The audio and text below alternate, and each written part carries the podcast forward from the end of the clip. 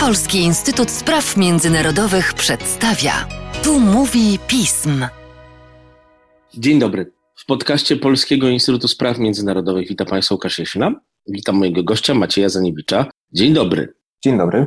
Ukazał się kilka dni temu Twój tekst, kolejny. To nie jest akurat rzecz taka niemożliwa, ale, ale ten tekst jest jednak ważny, bo opowiada nam o czymś, o czym zdajemy się zapominać, nawet kiedy rozważamy wojnę na wschodzie Ukrainy. Mam na myśli nową, opublikowaną w marcu strategię obronną Ukrainy, którą w tym tekście analizujesz. Pokazuje nam ten tekst, jak wygląda przynajmniej teoretycznie definicja ukraińskich działań obronnych. Ale tu już oddaję Ci głos. Teoria, praktyka, jak wygląda ten dokument? Tak, rzeczywiście pod koniec marca została ostatecznie podpisana przez prezydenta strategia bezpośrednim takim tłumaczeniu byśmy nazwali ją strategia bezpieczeństwa militarnego, bo tak ona się nazywa po ukraińsku. Tłumacząc na polski, przetłumaczyliśmy to jako strategia obronna, bo bardziej to e, oddaje nasz punkt widzenia, e, jeżeli chodzi o strukturę dokumentów strategicznych.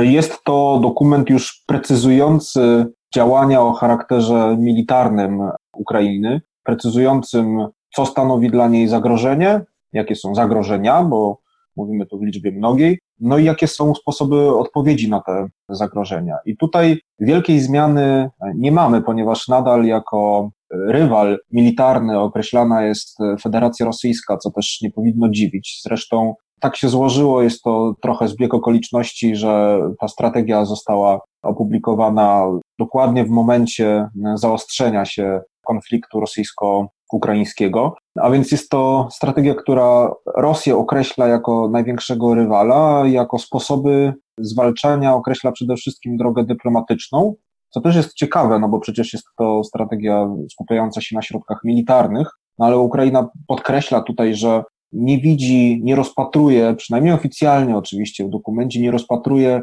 drogi militarnej odzyskania kontroli nad terenami okupowanymi przez Rosję, więc wskazuje na to, że działania dyplomatyczne stanowią tutaj podstawę. Mówimy tutaj o takich działaniach jak zabieganie o kontynuację sankcji wobec Federacji Rosyjskiej dopóty, dopóki ona nie odda Ukrainie kontroli nad tymi terenami. Po drugie, mówimy o działaniach już y, militarnych i tutaj pojawia się bardzo ciekawa rzecz, ponieważ w odróżnieniu od poprzedniego dokumentu, który z kolei e, nazywał się doktryną wojenną, tutaj jest pewien zamęt, jeżeli chodzi o tę nomenklaturę, bo my troszkę inaczej rozumiemy te pojęcia. W każdym razie w poprzednim dokumencie wskazywano na to, że Ukraina powinna dążyć do możliwości samodzielnej obrony przed rosyjską inwazją.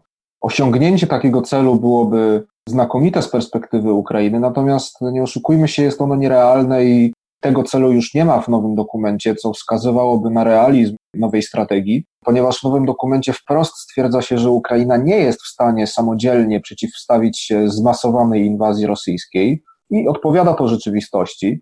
Natomiast będzie dążyła do jak największego podniesienia kosztów takiej inwazji potencjalnej ze strony Rosji, do tego stopnia, aby już na samym etapie decyzyjnym podejmowania decyzji na Kremlu o tym, czy dokonać takiej inwazji, czy nie, kalkulacja wskazywałaby na to, że to się nie opłaca, ponieważ koszty militarne będą zbyt duże. Mówimy tu o kosztach tak samej inwazji, jak i późniejszej okupacji, potencjalnej okupacji kolejnych terytoriów. I Tutaj możemy od razu przejść do kolejnego etapu, czyli jak to będzie realizowane. To znaczy, autorzy strategii słusznie wychodzą z założenia, że nie są w stanie modernizować, co nie pada dosłownie oczywiście, natomiast nie są w stanie zmodernizować e, sił powietrznych oraz e, marynarki wojennej do tego stopnia, aby uniemożliwić rosyjskie operowanie w przestrzeni powietrznej, aby zyskać po prostu przewagę przestrzeni powietrznej i e, na morzu. Mm, a więc te siły powietrzne i marynarka wojenna zostały tak trochę po macoszemu potraktowane, bo dosłownie po jednym zdaniu poświęcono tym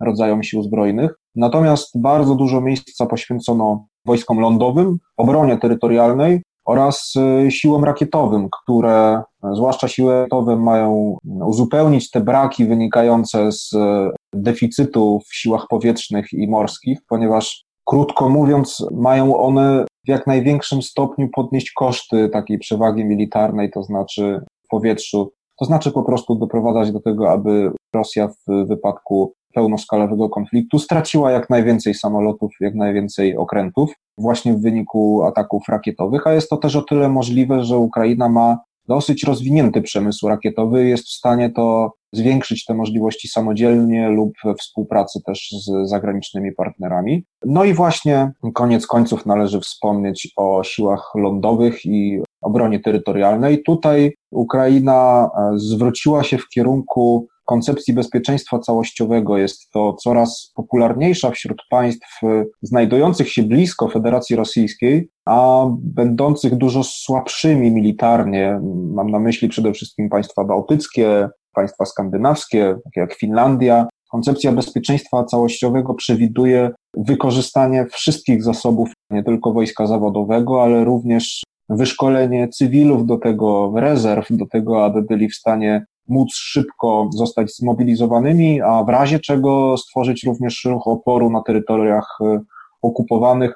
Wszystko właśnie po to, żeby zwiększyć jak najbardziej koszty potencjalnej inwazji, e, żeby taki agresor, gdzie oczywiście mowa o Federacji Rosyjskiej, nie podjął tej decyzji z uwagi na to, że zbyt dużo żołnierzy wróciłoby w ocynkowanych trumnach co po prostu nie przyniosłoby oczekiwanych skutków w postaci wzrostu poparcia politycznego, a wręcz e, przeciwnie.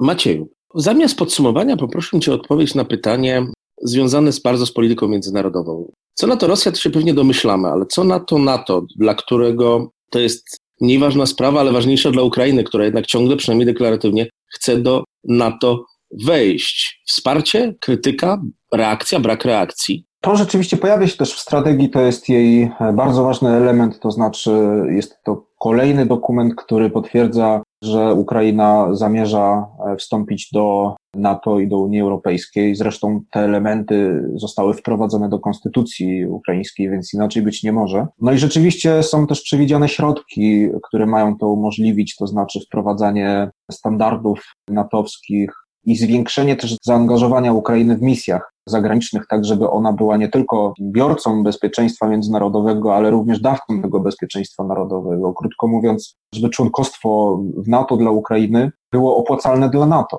To jest dokładnie taka sama strategia, jaką przyjęła Polska, wchodząc do NATO, starając się o członkostwo do NATO. Również rozpoczęła, zintensyfikowała swoją obecność w misjach międzynarodowych po to, żeby właśnie być wartościowym członkiem z perspektywy NATO, bo jasnym jest, że Sojusz Północnoatlantycki przede wszystkim dba o interesy swoich e, obecnych członków, a więc nie będzie przyjmował dodatkowego członka, jeżeli wpłynęłoby to negatywnie na możliwości obronne całego sojuszu i na sytuację bezpieczeństwa dla całego sojuszu. A zatem no, ta strategia, myślę, że może jej realizacja, no bo sam dokument nic nie znaczy, może rzeczywiście przybliżyć tę perspektywę, choć no nie ukrywajmy, Członkostwo Ukrainy w NATO uzależnione jest od decyzji politycznej wszystkich członków sojuszu, którzy musieliby się jednogłośnie zgodzić i nie zgodzą się dopóty, dopóki trwa konflikt w Donbasie z Rosją.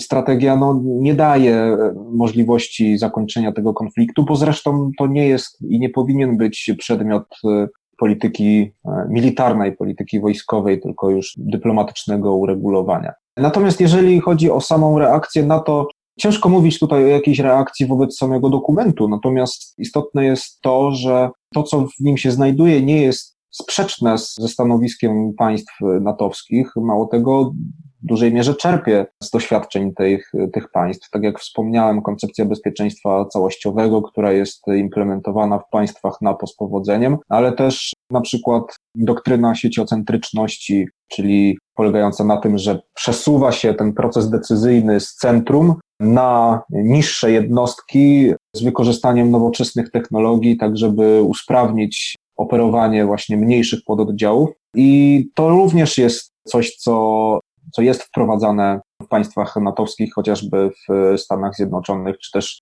sieciocentryczność, jeżeli chodzi o stosowanie nowoczesnych technologii i, i przekazywanie informacji na temat stacjonowania jednostek wroga pomiędzy poszczególnymi na przykład jednostkami rakietowymi. To, to wszystko dzieje się w państwach NATO, z tym, że oczywiście pozostaje pytanie, no, na ile to, co znalazło się w dokumencie, zostanie wcielone w życie, bo no, niestety też doświadczenie obserwacji państwa ukraińskiego pokazuje nam, że bardzo często znakomite pomysły w dokumentach nie są wcielane w życie i tak się stało po części z poprzednią doktryną, która została zamieniona, bo ona przewidywała przykład pierwszy z brzegu, wprowadzenie 100% standardów NATO do 20 roku. No, tym momencie mówimy o około 20%, więc to jest cel nierealny i też niepotrzebny, bo wiele państw NATO nie wprowadziło nigdy wszystkich standardów NATO. To jest cel, do którego warto dążyć, ale nie jest konieczne jego osiągnięcie.